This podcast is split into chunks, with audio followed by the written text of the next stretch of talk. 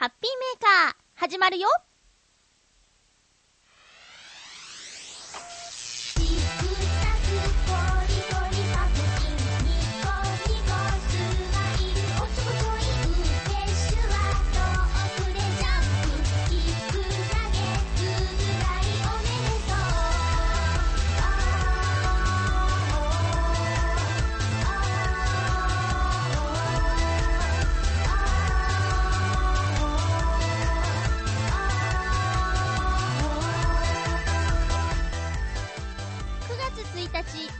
のハッピーメーカーこの番組はチョアヘヨ .com のサポートでお送りしております。チョアヘヨ .com あのとあるサイトでですねチョアヘヨのホームページが紹介されておりましてみんなの番組それぞれ聞いてくださってるんですよ。そのブログの書いている方が。でチョアヘヨっていうのは韓国語で好きですっていう意味らしいですって書いてあってそのそれぞれの番組を聞いてチョアヘオが伝わってくる感じがしましたなんて書いてくれててね。すっごい嬉しかったんです。えーとブログで私のブログでそのサイトのことは紹介してありますのでぜひあの見ていただきたいなと思うんですけれども私たちのやっている活動がですねこうやってあの他の方から注目をしていただくというのはですね本当に嬉しいことでますます頑張らなきゃいけないなと思ってます。根底にはチョアヘヨが常にあるんですけどね。好きじゃなきゃなかなかねできないでしょ？ということで今日この番組は9月の1日更新分ということですが8月の30日日曜日のお昼に録音の予定がちょっと予定狂っちゃいまして夕方収録しておりますが今私の喋、えー、っているスタジオハッピーメーカーのある千葉県浦安市はですね雨が降ってます。台風の影響ということでね今週の週間予報は雨マークが多いですね。この番組を今聞いていただけているのタイミングでは台風がもう通り抜けているといいのですがという感じでね皆さんご無事だといいんですけれどもね。はい、えー、そんな感じで今日もやっていきたいと思います。今日はですね数えるとなんとハッピーメーカー通算350回目の放送ということでああ、ありがとうございます。今きっと聞いてくださってる方は拍手をしてくれているはずです。んうん、ありがとうございます。ありがとうございます。そうなんですよ。350回目の放送なんですね。え？えっと、えっと、丸7年です。8年目突入しておりますけれどもね。いやー、長くやってますね。私も年を取りましたよ。ほんとね。もういつまで喋れるかわからないという感じなんですけれどもね。ええあ、ツッコミない、ツッコミないですよね。すいません。えこれを聞いてくださっているのはどんなタイミングなんでしょうか更新を待ってね、えー、バチッと聞いてくれている方もたくさんいらっしゃるみたいですね。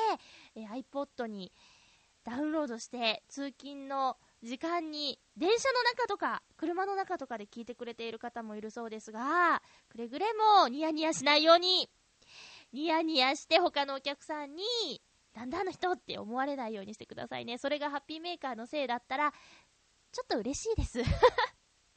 えー、今日も頑張っていきます。まゆちょはですね先週日曜日ちょうどこの収録をしている1週間前ですが、ノートノーツのライブがありました。ご来場くださった皆さん、本当にありがとうございます。渋谷にある多作というライブハウスだったんですけど、初めての場所でね、緊張しました。いつもライブの時に持って行っているサイン帳のようなものがあります。ノートノーツノートって呼んでいるんですけれども、これはですね、そのライブ会場に来てくださった方で、ノートンノーツの曲を応援してくださる方に一言メッセージ、名前だけでもということで書いていただいているノートなんですけれども、これがね、ライブをするたびに、あのみんなの名前とか感想とかが刻まれて、ノートノーツの足跡にもなっているわけなんですけれども、そのコメントにも多数緊張してましたね、と書かれてしまうくらいに緊張していました。8月23日だったんですけど、この日は伊藤亮太くんの30回目のお誕生日でもありまして、めでたく、さあを迎えた伊藤亮太くんでございます。先週の放送はお聞きいただけましたでしょうか？能登ノーツのね、2人揃って、えー、ラジオをやってみたんですけれども、いつもはあんな立ち位置でございます。ちょっと私冷たかったね。聞いて反省しました。なかなかね、伊藤良太へのツッコミは難しいんですよ。昨日も練習があったんですけど、その時に放送聞いたって伊藤亮太に聞いたら、いや、もう自分の恥ずかしくて聞けないよ、なんて言ってまだ聞いてくれてないみたいですけどね。でも、伊藤亮太のブログで、その、ラジオで話してくれた、えー、クラシックの幻想交響曲だっけどっちがどっちだっけ？そのことについて書いてくれてましたね。ノートノーツのブログの方にも書いてくれてたかな？ああいうとこが豆ですよね。ほんとクラシック好きなんだなーって思うんですけども、まだ聞いてない方がいましたら、ぜひ先週放送分、8月25日更新分をですね、聞いていただきたいなと思います。生ライブもやってます。ちょっと音のバランスは悪いですけれども、えー、貴重な生ライブですので、ぜひ聞いてくださいね。感想もいただいてますよ。ありがとうございます。うん、今日もですね、たくさんメッセージいただいてますよ。そうだな、どうしよう。あ、じゃあ、うーん、こちらご紹介しようかな。ハッピーネームクリボーさん、ありがとうございます。まゆちょハッピー、ハッピー。この間の多作でのライブお疲れ様でした。ありがとうございます。来てくれましたね、クリボーさん。初めてのライブハウスということで緊張していたそうですが、そんな素振りをみじんも感じさせないところはさすがだと思いました。あれ？あ、感じなかったですか？えー、そして歌声も枯れることなく出ていて、とても良かったです。あありがとうございます。そしてそしてその日はリーダーの伊藤亮太くんのお誕生日ということで、そんな日にライブができるなんて幸せですよね。本当にそう思います。私からのちょっと変わったプレゼントも喜んでもらえたようで何よりです。かっこ笑い。ではまた、多作さんでライブができるよう願っています。ということで、クリボーさんありがとうございます。あ、追伸。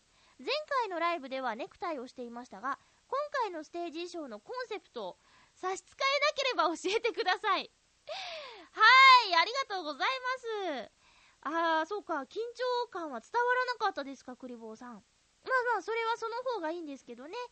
ええ声も枯れることなく出ていて、そう、あのね、私ライブをやるようになって、一応こうステージにお水を持っていくんですけども、もう舞台上に、舞台上に。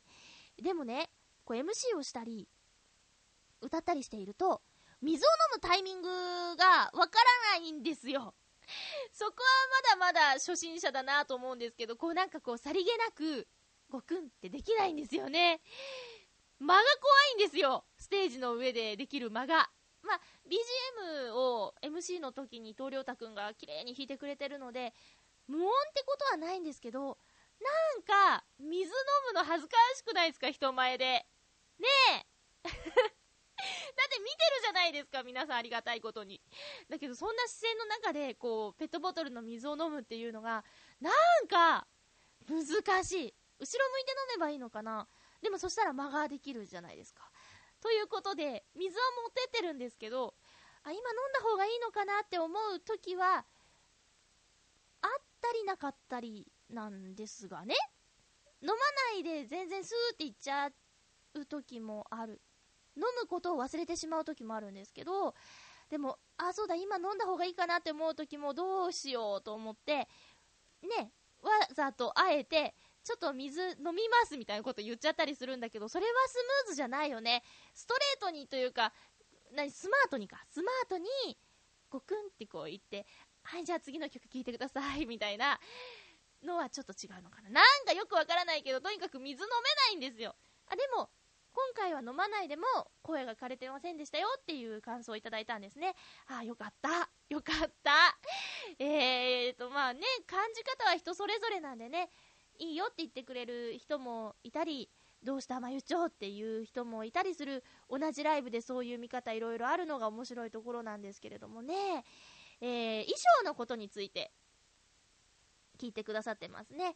前回のライブというのは、うん、7月の26日の四谷天窓コンフォートさんでのライブなんですが、ネクタイしてました。ネクタイをしたのは、ほっこりホリデーっていう歌の中に、ネクタイビシッと牙当てるっていうところがあって、そこでちょっとネクタイを触りたかったんです。あとは私、あの、メガネをしている人とネクタイをしている人が好きだっていうことをよく言うんですけれども、あの、自分でネクタイをしたいという願望もあるんです。自分でメガネ、ネクタイをしたいという願望もあるんですよ。だからちょっと、あの、お遊びと言っては変ですけども、あの、ほっこりホリデーにちなんで、ネクタイをつけて、えー、やってみたんですが、それを着てライブをやった結果ですね、あの今、YouTube でそのライブ映像は見ることができるんですが、相方伊藤亮太くんに言わせれば、まゆっちょはもうちょっと女の子らしい格好をしなさいと。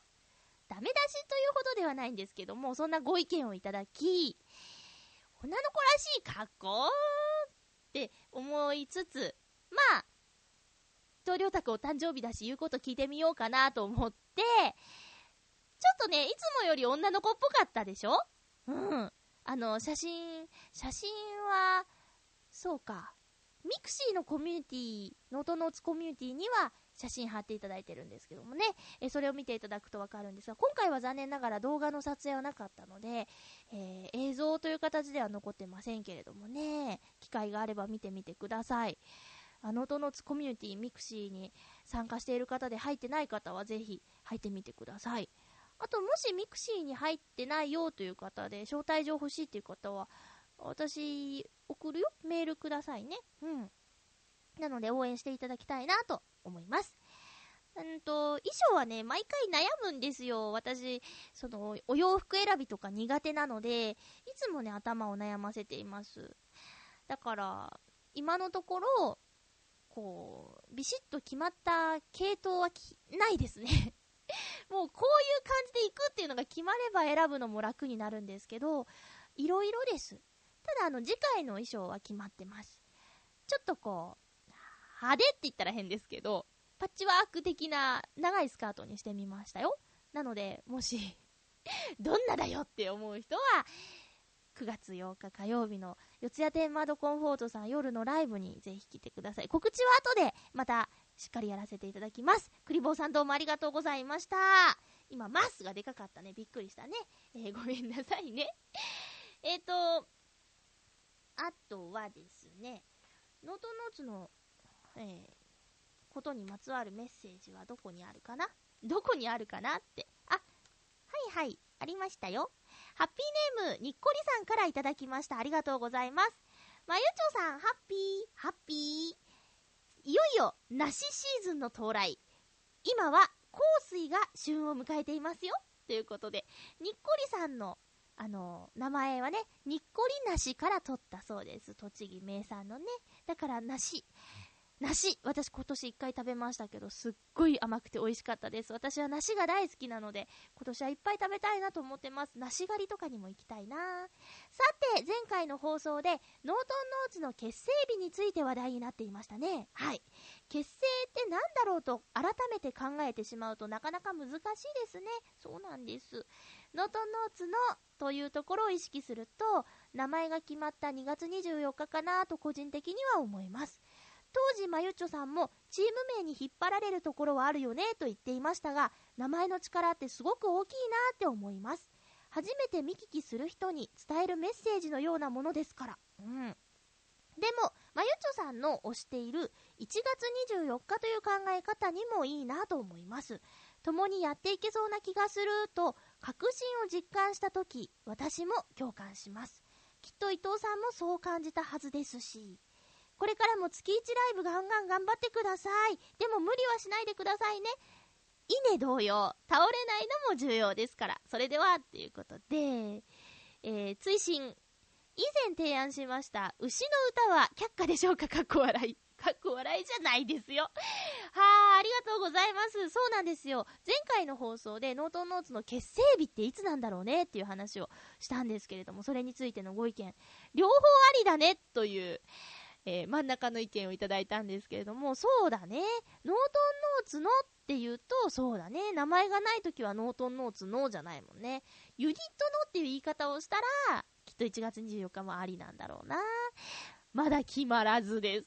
皆さんのご意見もお待ちしております。そのやりとりについては、8月、えっと、25日更新分のハッピーメーカー聞いてみてください。どこが結成日なんだろうね。ちょっとあやふやで行っちゃう感じですかね。え、にっこりさんご意見どうもありがとうございました。そうなんですよ。私の観察している稲は倒れている部分が非常に多くなっちゃって、今回のこの台風でもどうなっちゃうのかすごく心配しているんですけれどもね、倒れないの重要ですからね。うん。ライブ月1頑張っていきます。ガンガン頑張っていきます。にっこりさんどうもありがとうございました。それでは、コーナー行きましょうハッピーもぐもぐエコー入れるタイミングがちょっと遅くなっちゃったよ。ということで、ハッピーもぐもぐをやりたいと思います。掲示板に予告しましたが、えっ、ー、と、今回はですね、ネスレキットカット。今いろんな味が出てますけども、これはちょっと注目してみました。伊藤園監修充実野菜。なんでしょうか。野菜ジュースの伊藤園の充実野菜とキットカットさんがコラボしました。どんなことになってるんだろうね。アップルキャロット香料使用、野菜固形分0.25%。1%も入ってませんけどもね。ま どんな感じなんだろうな。さて、お、なんかパッケージがね、カラフルでいいよ。うわすごい溶けてますけども スタジオハッピーメーカー冷蔵庫入れときましょうね。ちゃんと。パキって言おうとは期待しないでください。もう、出ない袋からすごい溶けてます。どういうこと？もうこれ。熱いってことだね。さあ、なんかすごく肌色チックなチョコですけども。うん。うんうん。あの、チョコっていう感じより、あの、なんだろう。野菜というか、リンゴ？リンゴ感がすごい。ん？なんだ？スイー、スイーティーじゃなくて、フルーティーな風味がブワーっと広がって、いい香りがします。すごく。爽やかなチョコ。でもそんな感じだよ。見つけた人はぜひ食べてみて。匂いもね、なんか、あ、でも、ガムにこういうのあるな。ガムっぽい。匂いが。味もなんとなく。で、これは気のせいだと思うけど、冷たく感じる。食感が。うん。味美味しいです。チョコって感じがあまりしないですね。舌触りが、その、チョコっぽいっていうぐらいで、味的には本当にフルーツっぽいそんな感じです。美味しい。えっと、100キロカロリー。だって。うーん、これで。最近のお菓子はカロリー書いてあるから怖いよね。何カロリー取っちゃったみたいになっちゃうからね。えー、ということで、今回は、ネスレキットカット、伊藤園監修の充実野菜味をもぐもぐしてみました。皆さんもしもぐもぐしたらですね、感想をお寄せいただきたいなと思いますが、もぐもぐの感想をいただいているのでご紹介しましょうね。えー、クリボーさん、今回すっごいたくさんメール来てますけども、ありがとうございます。えーと、まゆちょハッピー、ハッピー。この間の放送ではバナナ味の豆乳をごくごくしてましたよね。私もいろんな味の豆乳を飲んでいますが、どれも味が薄くて物足りないと感じていました。でも、火曜日の0時半頃にごくごくしたバナナ味の豆乳は、バナナの味を濃く感じることができて美味しかったです。ということで、ありがとうございます。一緒のタイミングで飲んでくれたんだ。嬉しいな嬉しいなちゃんとね、そういう風に参加してくれてるの、本当に嬉しいですね。クリボさんありがとうございます。そして、あの、こういう、良い味でよかったね。どれも味が薄くてって感じで、えー、あったそうなんですけども、バナナ味の豆乳。ねゆこちゃんのブログを参考にしていろんな味に挑戦してみてくださいね。えっ、ー、と、私最近、先週ごくごくした、あの、メーカーさんのとは違うんですけど、小豆の豆乳を飲みまして、これはね、なんか、良かったよ。うん。薄いぜんざいみたいな感じでうん。でもほら、空腹の時にね、先週も言ったけど、何か、あの、スナック系のものを食べるのではなく、豆乳を飲むことでお腹が満たされて、ちょっと我慢できるっていうのね、え、いいと思いますね。体にもいいのでね。はい。えー、以上、ハッピーもぐもぐのコーナーでした。続きましては、こちらです。ハッピートークあ、エコーちょっと足りないかななんかバランス難しいね。かけすぎてももわもわするし。まあ、16期はそんな感じでいきますよ。このことしつこいかな。今回のテーマはですね、あなたの疲労回復方法ということで、この夏、夏の疲れが溜まって、この時期ね、その、表に出てしまっている人もいるかもしれませんね、疲れがね。あとは、ちょっと日本で流行しちゃっている新型インフルエンザ。これにもかからないために、ちょっとね、免疫が弱っている方にかかりやすくなっちゃってるとかいう情報もあるのでね、体は常に元気にしておきたいなと思いますが、皆さんの疲労回復法をですね、これからご紹介していきたいなと思います。はい。えー、まずは、紫のオーガさんです。ありがとうございます。まゆちょうハッピー、ハッピー疲労回復方法。私の場合は、寝る。そして、十分な睡眠の後は、食べるですね。そして、太る。その結果、疲れやすくなり、あれ？かっこ笑い。かっこ笑いじゃないね。ま、まあ、そんな感じです。汗、顔マークですけども、ありがとうございます。そうね。寝る、食べる、太る。そう、寝てす、ん？違う。あ、いいんだよ、いいんだよ。じゃあいいんだよ、これ。食べてすぐ寝たら太っちゃうんだよ。だから、食べた後3時間を空けて寝るんだったら問題ないから。うん。寝る、食べる、太る。太る怖いな怖いないっぱい量食べちゃうのかな美味しいものをちょっと食べて満足って感じではないんですかねこれ、丼物が好きみたいな。一つの味をこう、わーっていけちゃうぞーっていう人と、美味しいものをちょっとずつつまみますよっていう人といるけど、オガさんは同じものをぐわーっといっちゃうんですかね。丼をぐわーっと。ね美味しいものちょいちょいって意味では、居酒屋っていいですよね。うん。私、昨日、おとといと居酒屋に行ってしまいました。もう連チャンするのは、私、的には珍しいんですよ。最近はね。なかなか夜、あの、夜働いてるので夜居酒屋さんに行くことは少ないのですが、金曜の夜、土曜の夜と居酒屋に行ってきましてね、すごい美味しかったんです。なんか、こんなに凝ったものを出してくれるんだっていう感じで。うん。デザートもね、すごく美味しかったんですけど、おつまみ食べすぎていけませんでしたね。はい。あ、その、金曜の夜はですね、チョアヘヨの仲間たちと、あの、行ってきました。飲み会に。飲み会に、そうですね。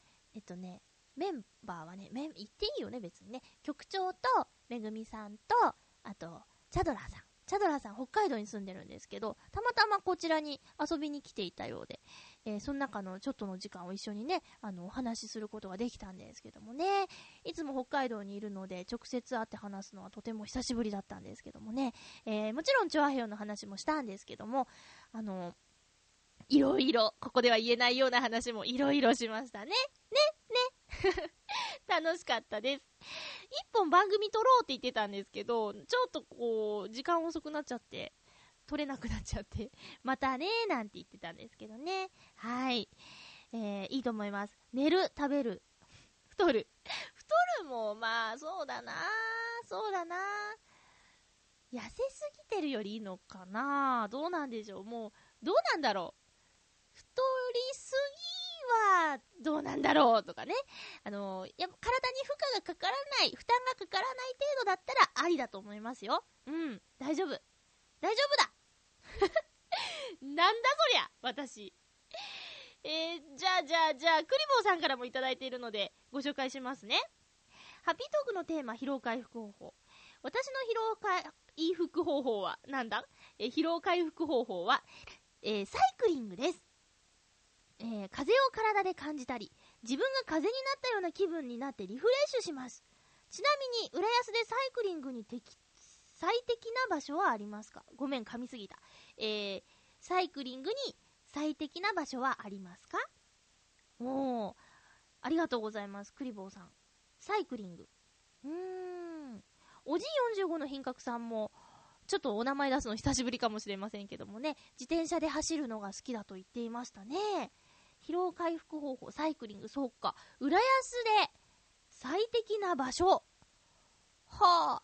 あ、そうですね。あの、私、どちらかというと、東西線浦安駅寄りに住んでいるんですが、あの金曜日の飲み会の場所が新浦安だったんですよ。新浦安は JR 京葉線、また武蔵野線が走っている路線で、ちょっと距離があるんですけど、あのー、足が、帰りの足がなくなるなーって心配して、自転車で行きました。浦安から新浦安まで。その道はとても綺麗で、走りやすくて、程よい距離。うん、まあ大体30分ぐらいなんですけどね。ゆっくりこいで30分ぐらいなんですけど、気持ちよかったですよ。だから、そうだな、浦安はどの道走っても、割とサイクリングに向いているんじゃないかと思います。なぜならば、坂が少ないんですよ。というか、ほとんどないですね。大きな坂って言ったら、その、高速道路が走ってるので、その高速道路を越えるときに坂があるぐらいで、うん。あとは、普通の街並みは坂はないに等しいです。橋とかそういうところだけですね。うん、自転車で移動するのにとても向いた街だと思いますよ。浦安。ね。で、最近お台場に行ったんですけど、あ、そうか、この話してなかったね。お台場行ったんですけど、お台場合衆国、ね、行ったんですけどね。そこでは、あの、えっ、ー、と、レンタルサイクルっていうのがあって、30分いくらとかでね、貸してましたけど、気持ちよさそうですね。海の風を感じながらっていうと。ねお台場合衆国の話どうしようかな。今することじゃないよね。今ハッピートークだもんね。お、なんとですね、相方、伊藤良太くんからもメールが届いています。良太くん、ハッピー、ハッピー。先週はどうもでした。どうもでした。実は初めてのお便りでドキドキです。ちょっと凝りすぎてますね。この凝ってくれてるのがなかなかラジオでは伝わらないんですけど、メールの文章で言えば、ドキドキって、縄文ドキ的なドキっていう字を使ってますけども。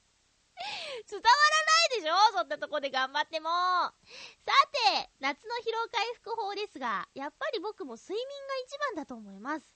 が、活動中に、今日俺は何時間寝たんだ？だから元気なはずなんだうおーと言語メッセージにて右脳中枢を説得することが僕にとっては一番の疲労回復を味わえる瞬間になります。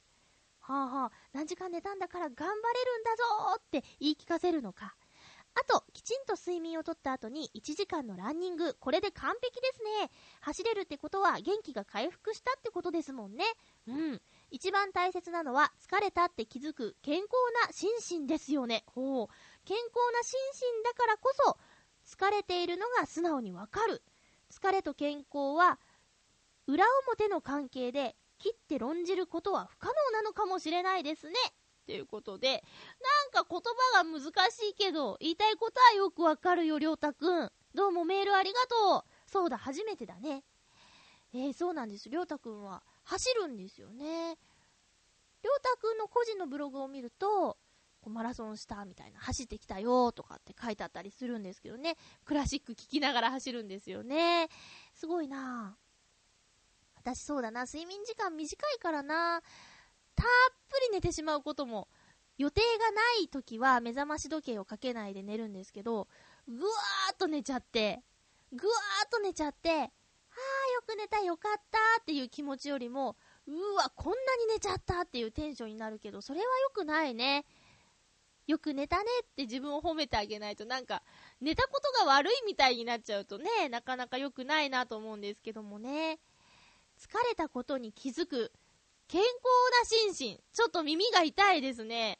私、この夏すごく疲れてしまってですね、リポピーをね 隠してることにならないけど、そういう栄養ドリンクを飲まないと夜中のお仕事が乗り切れないっていう日がね、数日あったんですよ。で、それって結構お高いじゃないですか。あの、なかなかそうだな、現場に行って、あ、なんか疲れてるなと思ってコンビニで買うみたいな感じになると、150円ぐらいするんですよね、1回。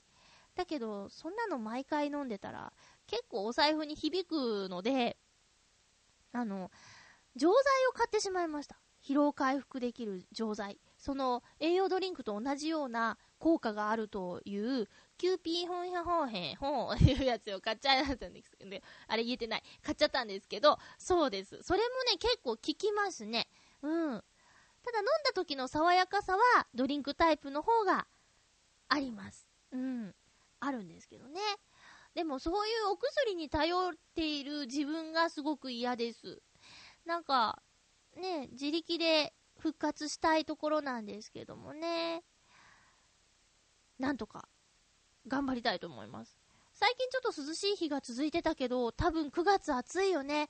ここで油断すると、またちょっとやられちゃいそうですけど、頑張ってこの暑い季節を乗り切りたいと思います。お久しぶりです。281028さん、どうもありがとうございます。あ、前回もいただいたね。どうもすいません。ハッピートーク。えー、私の疲労回復方法は運動です。本当はよく眠ることなのですが、気疲れが理由でよく眠れないことがあるので、気持ちと体とのバランスを取るために運動することにしています。具体的には、毎朝職場で行われるラジオ体操に参加しています。おー、いいですね。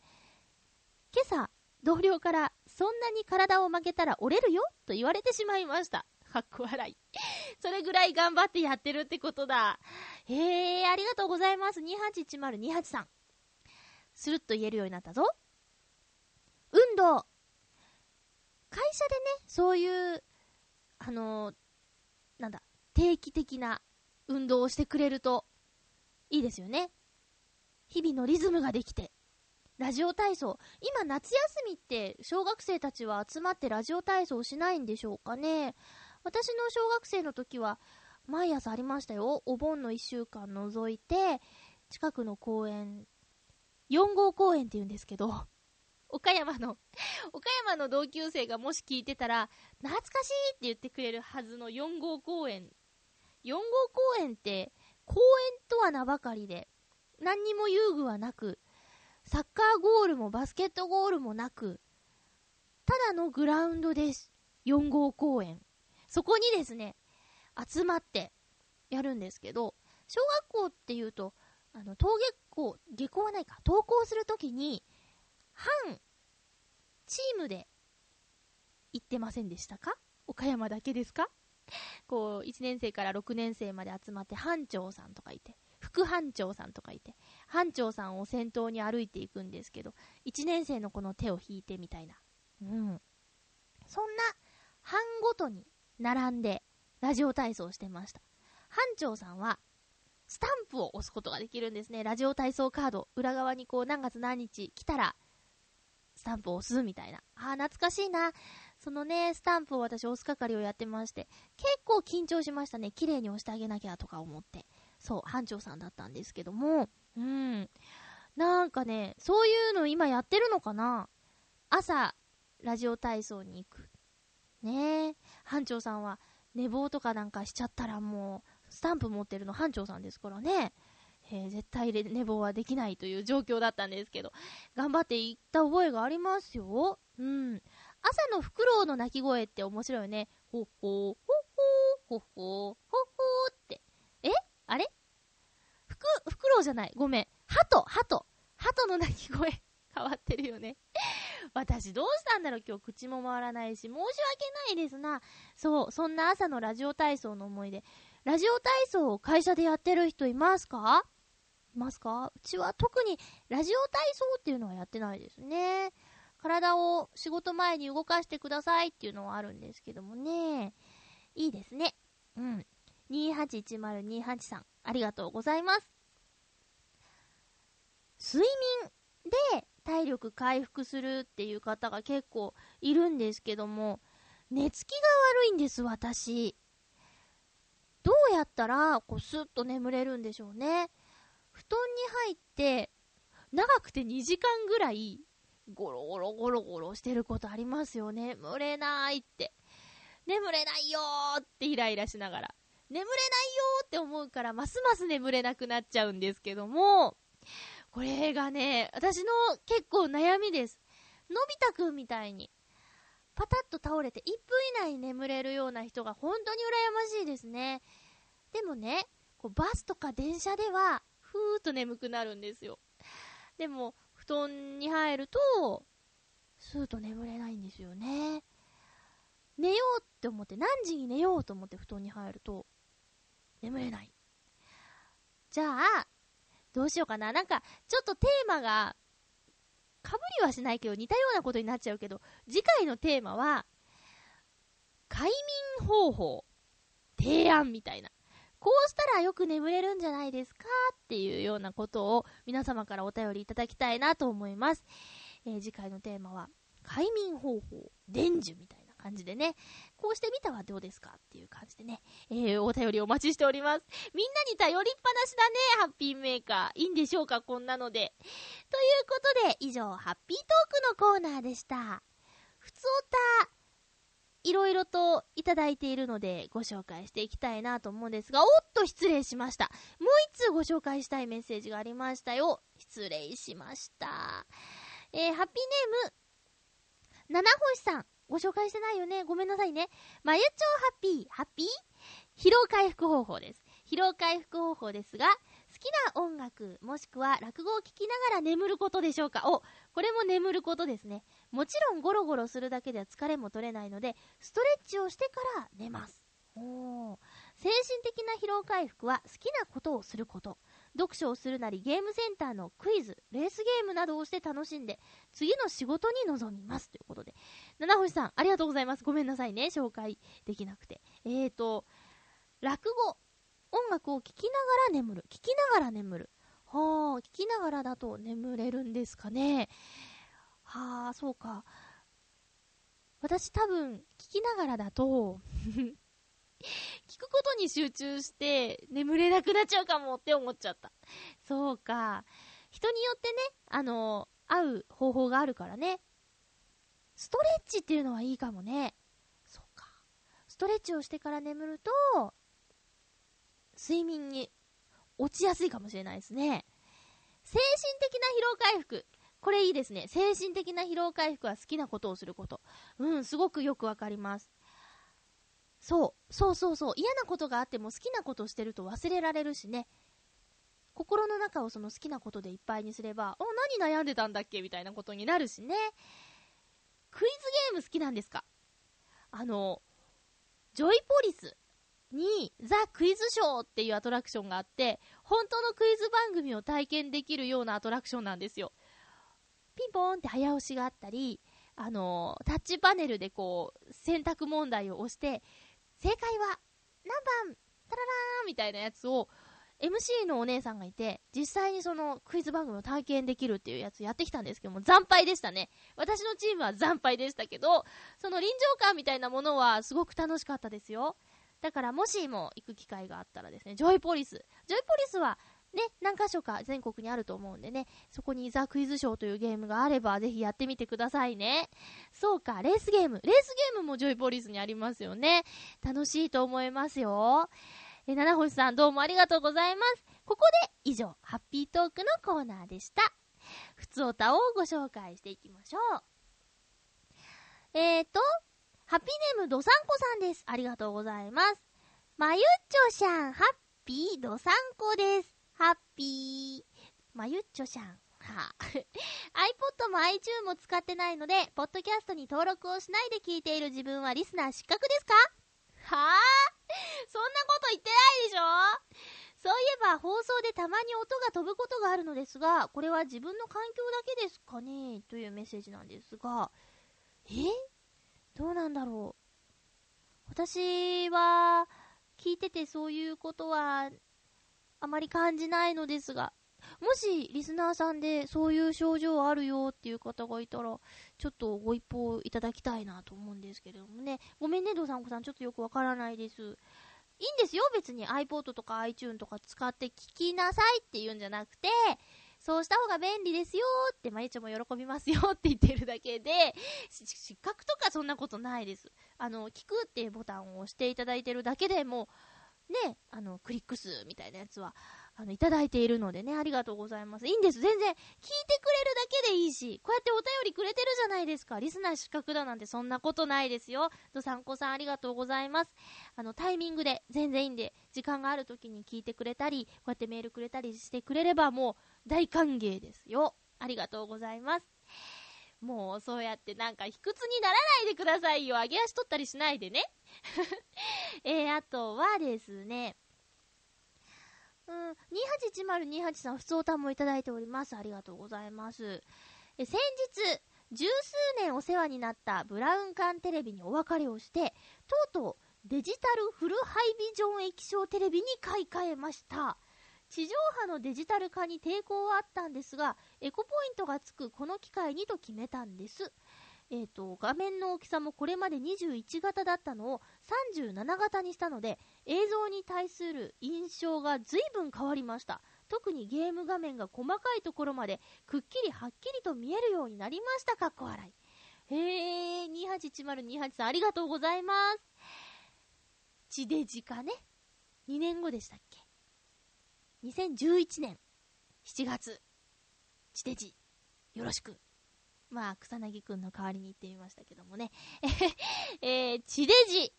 うちはですね、いつの間にかなってましたね。あの、気づかぬうちに。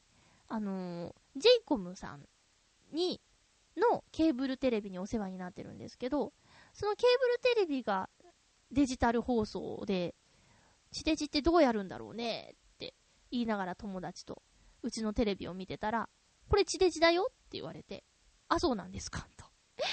気づかぬうちに、だからその感動もなく、スーッと地デジ化してました。だけどそのケーブルテレビのチューナーの電源を入れないとアナログって出るんですよね。だからその、ケーブルテレビを見てない地上波を見ているときは、アナログ放送です でも、よくね、あのー、私は深夜働いているので、夜のバラエティ番組を録画して出かけるんですよ。で、録画するときは、地デジの、なんだ、チューナーにハードディスクがついてるので、また私慣れないことを喋ってるので、か、片言になってるんですけど、あのー、チューナーにハードディスクがついてるので、ピッて、ボタン一つで録画できるから楽だからそれで録画するんですよ。で、そのハードディスクを再生させるときはもちろんチューナーの電源を入れるんで、えー、地デジの映像で録画した映像を見てます。その時は、あのー、なんだ？なんだ ?8 チャンネルとか4とか6とかもデジタル放送で見てます。説明ベタだな。とにかくうちは地デジになってます。はい。テレビもね、大きいとちょっと迫力があっていいですよね。映画館に行かなくてもいいんじゃないかっていう気分にもなっちゃったりもしますね。でも映画館好きですけど。あのー、ステレオがあると特にね、5.1のステレオあるんですけど、なんか、設定とかが難しくて、あんまり使ってないんですよ。うち、家電はね、あっさりパッて買っちゃう方なんですけど、こう、使いこなせないでそのまま買った状態のまま置いてるものが随分ありますね。えその5.1のスピーカーもそうですし、あとは乗馬とかなんか置いてありますね。あとなんだろう。結構ね、あ、そうそう、ブレンダーって言って、その、それはキッチン用具なんですけどもね、ミキサーみたいな、その食品を刻んだり、おろしたりするようなマシーンがあるんですけど、ショップチャンネルで、うわ、これは便利だと思って買っちゃったものの、一回コールスローを作って、キャベツをわーって切って、で、作りすぎて、もうこれいいやーっていうのが最初で最後で、ずーっと箱の中にあります。で、最近友達に子供が生まれたんですよ。で、まだ早いんですけどね、離乳食の時期ぐらいになったらお譲りしようかと思ってるぐらいに使ってないですね。でもね、最近またブレンダーをね、ショップチャンネルでやってたんです。で、それ見てるとなんかやりたくなってきちゃったりして、もう本当にどうしようもないおバカさんですね、私ね。え、そんなような感じです。だから、その、躊躇なく家電を買ってしまうんですよね。今欲しいものはですね。あ、でもやめとこうかな。あ、電動歯磨きが欲しいです。歯ブラシか。電動歯ブラシが欲しいな。あと、まだあるんかいみたいな感じですけど。あと、足裏マッサージ機。これね、ずっと言ってるのになかなか買えないんです。お誕生日のね、その、30歳になったお誕生日にお母さんが、母が、母が 母がね、何でも買ってあげるって言ってくれて、じゃあ足裏マッサージ機が欲しいみたいなことを言って、そのまんまの状態でね、ちょっとバタバタしてたので、うん、だから、もうもうもう欲しいなって、いよいよいよ我慢できないぐらいに足が疲労溜まってきましたね。そんな感じでちょっと、ビッグカメラ行くとテンションが上がっちゃうまゆっちょなんですけどもね。えそんな感じですよ。ありがとうございます。あのね、そうそう、デジタル放送化に反対っていう人は結構身の回りにいるんですけど、デジタル放送を見ると、やっぱりね、感動しますね。映像綺麗になるので。うん。ちょっと自然界を映したような番組を、あえて見てしまったりですね。そんなことをしてしまったり。あとね、天気予報がいつでも見られたりするんですよ。便利なところもすごくあるんですよ。だから、ぜひ、あのー、もしね、その、そろそろかなって思ったら、ぜひ変えてみてくださいね。はい。エコポイント。エコポイントについてよくわかってないんですけどもね。えー、さっきちょっとお話しした、その、お台場合衆国なんですけど、えっと、めちゃ畑牧場っていうのにね、行ってみたくて、それが一番のメインイベントとして行ってきたんですよ。めちゃ畑牧場。あ、知ってるかな？あの、ナインティナインが出ている、めちゃイケっていう番組での企画なんですけど、花畑牧場を意識してなのかな？リスペクトして、パクってはない。リスペクトして、えー、めちゃ畑牧場っていうイベント会場を作ってるんですけど、それをテレビで見てね、すごく面白そうだなと思って、行ってみたいなと思って行ったんです。浦安からお台場って割とね、出やすくてね、舞浜、または新浦安から新木場に出て、新木場から臨海線で数駅で着くんですよ。だから、かかる時間は、もう電車に乗っちゃえば30分以内ですね。うん。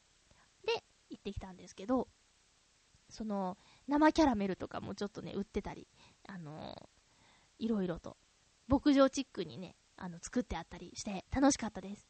でね、まゆちはそういうとこに行くのが好きだねって伊藤良太君に言われたんですよ。イベント会場的なところに。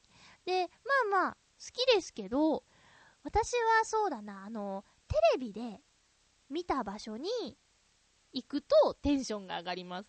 それは、その、都会的な場所でも、自然のいっぱいある場所でも、両方同じテンションになりますね。だから、フジテレビ社屋を見たり、まだ汐留は行ったことないですけど、もしかしたら、えっ、ー、と、行ったらね、テンション上がるかもしれないし、ああ、赤坂サカスだみたいなこともあるかもしれないしね。それが、きっと、尾瀬に行ってきたよっていうんでも、すごくテンションが上がるし、江ノ島に今一番行ってみたいんですよ。江ノ島。あとは、そうだな、鎌倉もついでに江ノ島に行ったら行くだろうなとか、富士山に登ってみたいし、そういうテレビで見たことのある場所に行くのが好きですね。もうミーハー丸出しですけれどもね。そうなんです。だから、テレビで見ためちゃ畑牧場に行ってテンションが上がったんですね。うん。そこでね、ドラゴンアイスっていうのを食べたんですよ。全然、その、めちゃ畑牧場は関係ないんですけど、屋台が出ていて、お台場に。ドラゴンアイスっていうのを初めて食べました。これも数年前にテレビで見かけたんですけど、渋谷にお店ができたよっていうことで。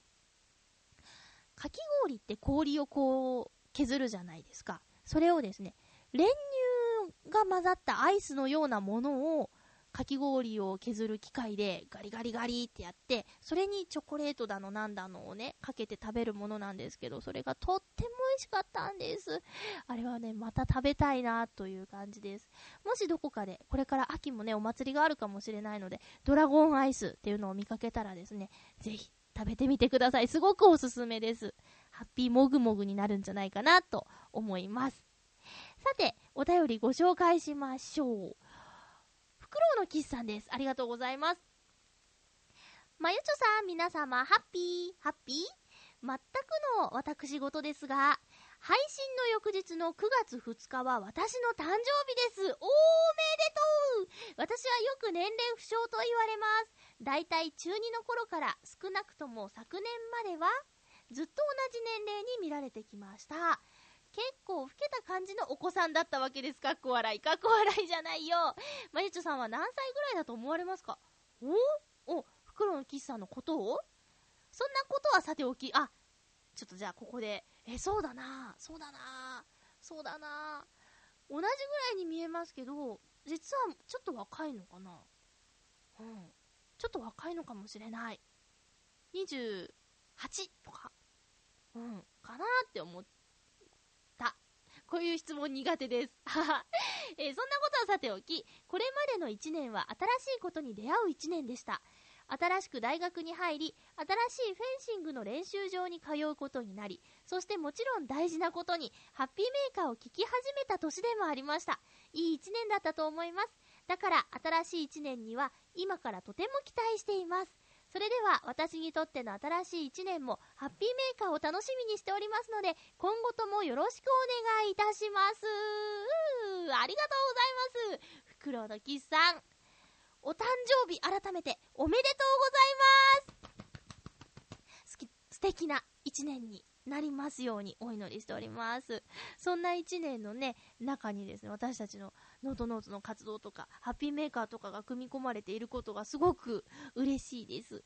えー、ハッピーの一部になれるようにね、私も頑張っていきたいと思うので、袋の岸さんもですね、常にこの勉強する姿勢とか、あのー、新しいことに取り組んでいく姿勢とかいうのをですね、あのー、刺激を、刺激を受けているので、頑張ってほしいなと思ってます。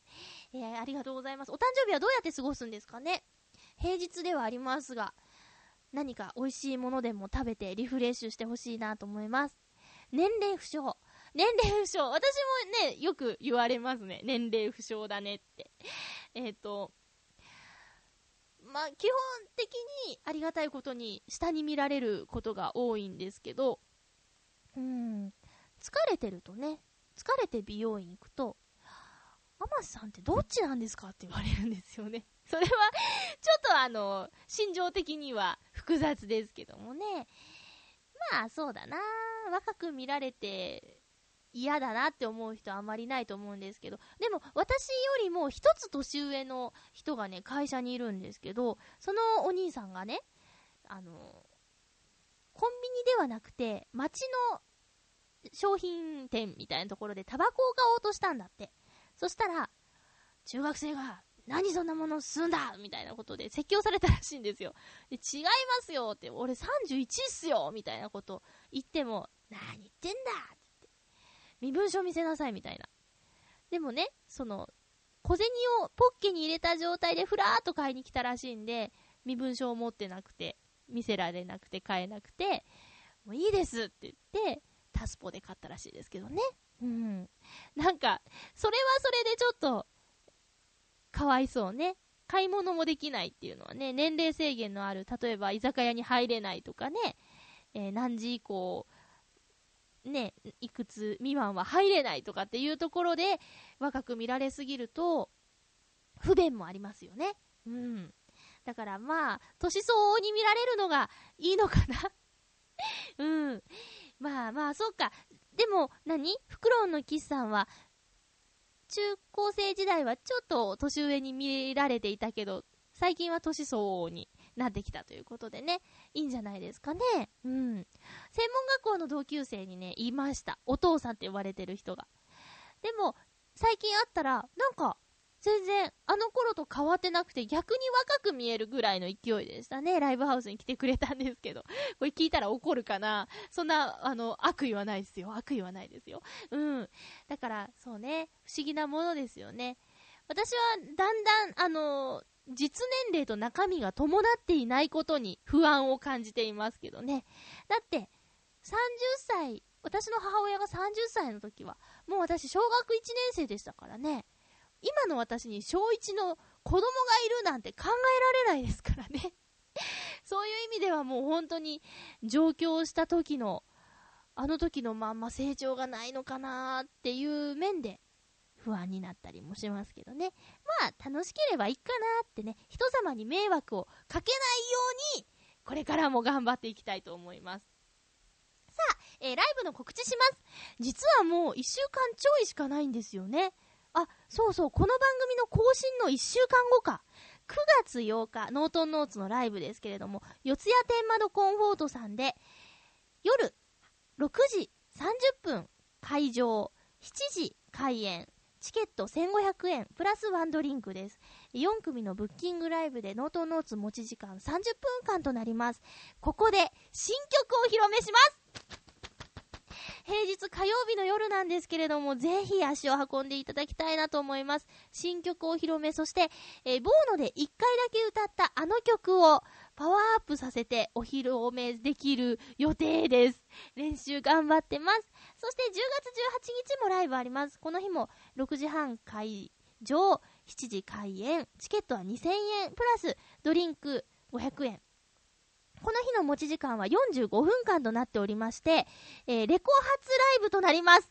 ついにですね、あの曲が CD 化されまして、あのー、なんだ？発売できる日ということで、ぜひ、足を運んでください。とりあえずはですね、あの、9月8日、火曜日の四谷天窓コンフォートさん、お待ちしております。新曲も気合入ってますよ。うん。